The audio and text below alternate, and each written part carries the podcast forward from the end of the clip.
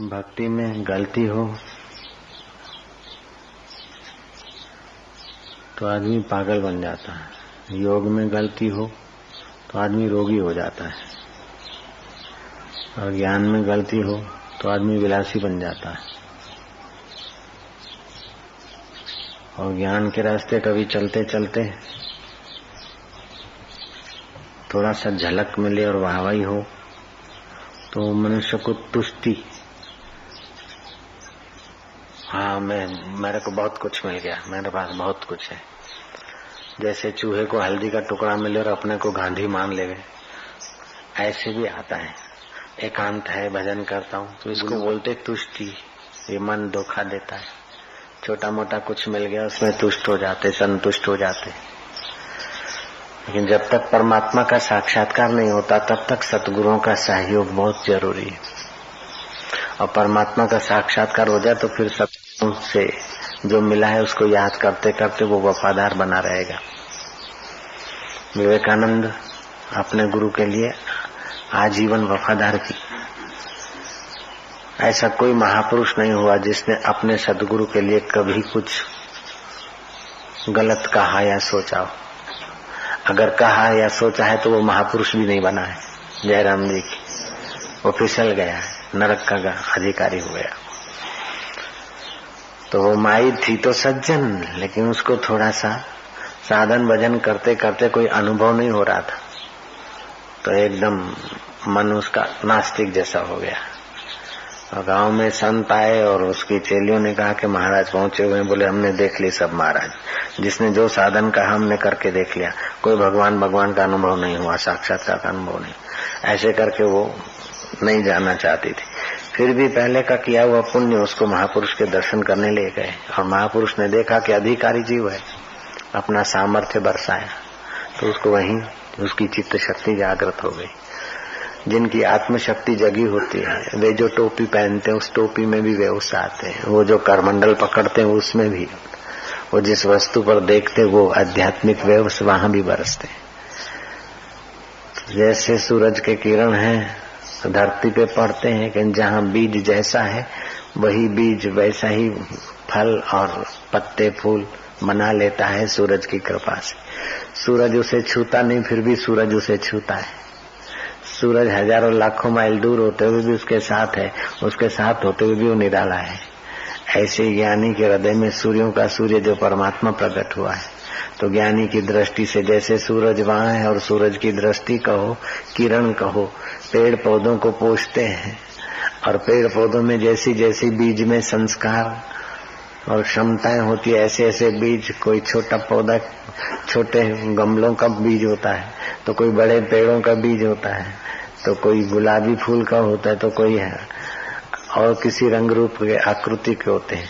लेकिन सत्ता तो सूरज के किरणों से मिलती है उनको पनपने की, खिलने की, महकने की। ऐसे जिसके जैसे संस्कार हैं। जब तक ज्ञानवान महापुरुष रूपी सूर्य के कृपा दृष्टि नहीं पड़ी, तब तक उसका अंतकरण उस साधन में इतना खिलता नहीं। माई ने तप तो किया, व्रत भी किया, सब साधन किए, लेकिन किताब पढ़ पढ़ के बताने वाले गुरुओं के द्वारा उसने किए। सतगुरु अभी उसको मिला नहीं था तो कर करके बेचारी थक गई थी। थक गई थी तो एकदम नास्तिक जैसी हो गई। और जब समर्थ संत आए तो उसकी चेलियाँ समर्थ संत के सत्संग सुनने को गई और आकर कहा अपनी सत्संग सुनाने वाली भाई को। तो उसने डांट दिया कि कोई साधु वाधु नहीं है। हमको जिस साधु ने जो बताया सब किया, कोई अनुभव नहीं हुआ। भगवान भगवान नहीं फिर भी उसका मन उस संत के दर्शन के लिए छुप के जाने का की हो गया। छुप के जब गई तो उस संत की दृष्टि पड़ी और उसका छुपा हुआ जो चैतन्य सत्ता का जैसे बीज को खाद पानी है, फिर भी कई ऐसे बीज हैं जो फूटते नहीं, क्योंकि उन पर कोई कंकड़ है या कोई ठीकरा पड़ा है। इसको बोलते प्रतिबंधक प्रारब्ध। तो महाराज, वो हट गया उसका, प्रतिबंध हट गया। तो माई को अनुभव हुआ थोड़ा बाद में तो संत चले गए और वो बाई पैदल पैदल उनके यहाँ गई वर्षों तक उनके आश्रम में रही। दिन रात आए हुए अतिथियों को भोजन बना के खिलाती थी।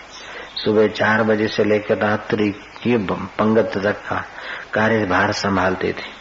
उसका वही सेवा थी। और अंत में सदगुरु की कृपा से उसको ऐसे पद की प्राप्ति हुई कि महाराज जिस पद को योगी पाकर मुक्त हो जाते। ज्ञानी पाकर ब्रह्मवेता हो जाते, उस पद को वो पा लिया।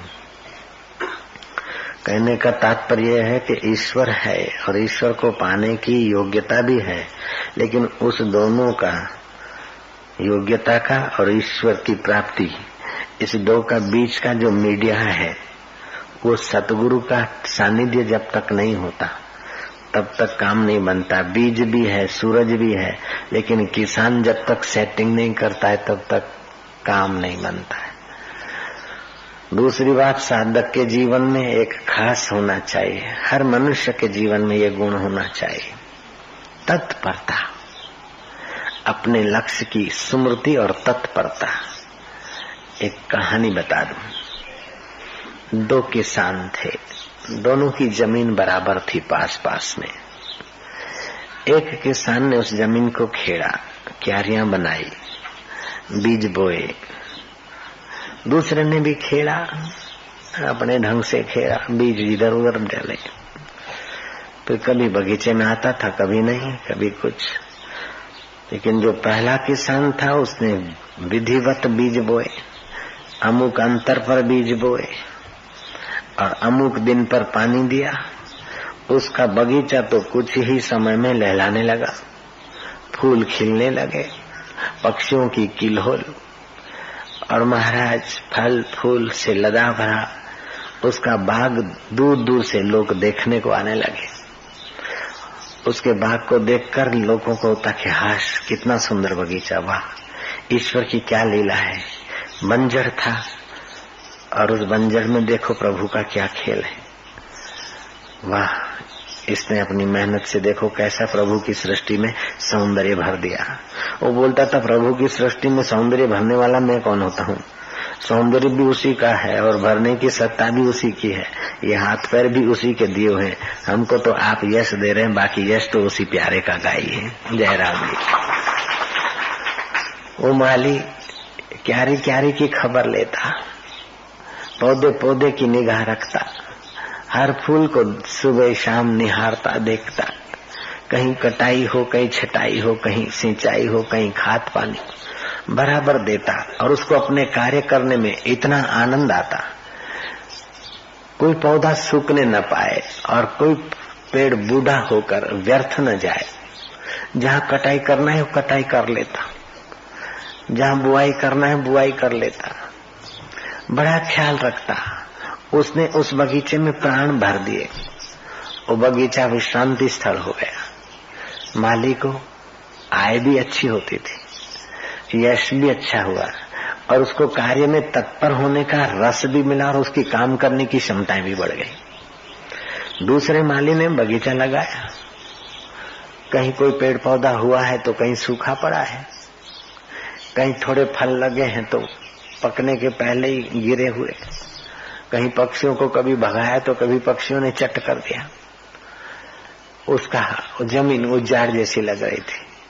न एकदम उजाड़ न पूरा हरा भरा जहाँ कहीं छोटा मोटा पेड़ पौधा खिला है, उसको देखकर वो फूलता था कि देखो मैंने कितना बढ़िया किया। लेकिन आसपास का कचरा और सूखे पेड़ और पौधे, उस खिले हुए पेड़ पौधे की शोभा को नष्ट कर देते थे। वो अपना भाग्य कूदता था, क्या करे? मेरा भाग्य ही ऐसा है। पड़ोसी का बगीचा भगवान ने ऐसा कर दिया और मेरे बगीचे का ठिकाना नहीं। हकीकत में भगवान ने तो सूर्य के किरण दोनों को बराबर दिए। भगवान ने वृष्टि तो दोनों के लिए बराबर की। भगवान ने धरती में रस तो दोनों के लिए एक जैसा भरा। लेकिन जो तत्पर था अपने काम में, जो बारीकी से एक एक पौधे की खबर रखता था, बारीकी से एक एक पेड़ की खाद पानी की व्यवस्था रखता था। उसका तत्पर होना, ख्याल रखना ही उसके कार्य की सफलता थी।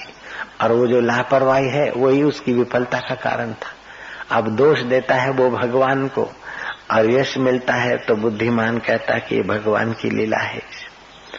तो कौन सा आदमी दुनिया में जीने के काबिल हुआ कि जो तत्परता से काम करता है? और सफल होता है, तभी ईश्वर की स्मृति कर देता है। और तत्परता से करने वाला, कार्य करने वाला व्यक्ति विफल नहीं होता है। और विफल कभी कभार कहीं हो भी जाता है तो खोजता है विफलता का कारण क्या है। विफलता का कारण ईश्वर नहीं है। विफलता का कारण प्रकृति नहीं है। विफलता का कारण अपनी बेवकूफ़ी। जयराम जी की। तो कहा हमारी बेवकूफ़ी हो जानकारों की सलाह लेकर वो अपनी बेवकूफ़ी मिटाते और कार्य तत्परता से करते हैं। आज तो जरा जरा बात में गलती हो गई, भूल गए, ये हो गए। इसको बोलते लापरवाही, प्रमाद। एक होता है आलस्य, दूसरा होता है प्रमाद। पति ने कहा, अथवा साथी ने कहा, ये कर देना। याद भी है। अच्छा होगा, देखते हैं देखते हैं, देखते देखते करते। काम भटक गया। ये है आलस्य। तो आलस्य और प्रमाद मनुष्य का शत्रु है। मनुष्य की योग्यताओं का शत्रु है। तीसरा शत्रु है ईर्षा मैं इतना काम करता हूँ, वो तो कुछ नहीं करता। तो अपनी योग्यता विकसित करने के लिए भी अपने को तत्परता से कार्य करना चाहिए। कम से कम समय और अधिक से अधिक सुंदर कार्य करने की जिसकी कला विकसित है, वो आध्यात्मिक रास्ते जाता है तो आध्यात्मिक जगत में भी सफल हो जाएगा। लेकिन ज़्यादा समय बर्बाद करे और कम से कम कार्य हो और वो भी सड़ा गला बगीचे वाला जैसा। वो आदमी व्यवहार में भी विफल रहता है और परमार्थ में भी पलायनवादी हो जाता है। जयराम जी की।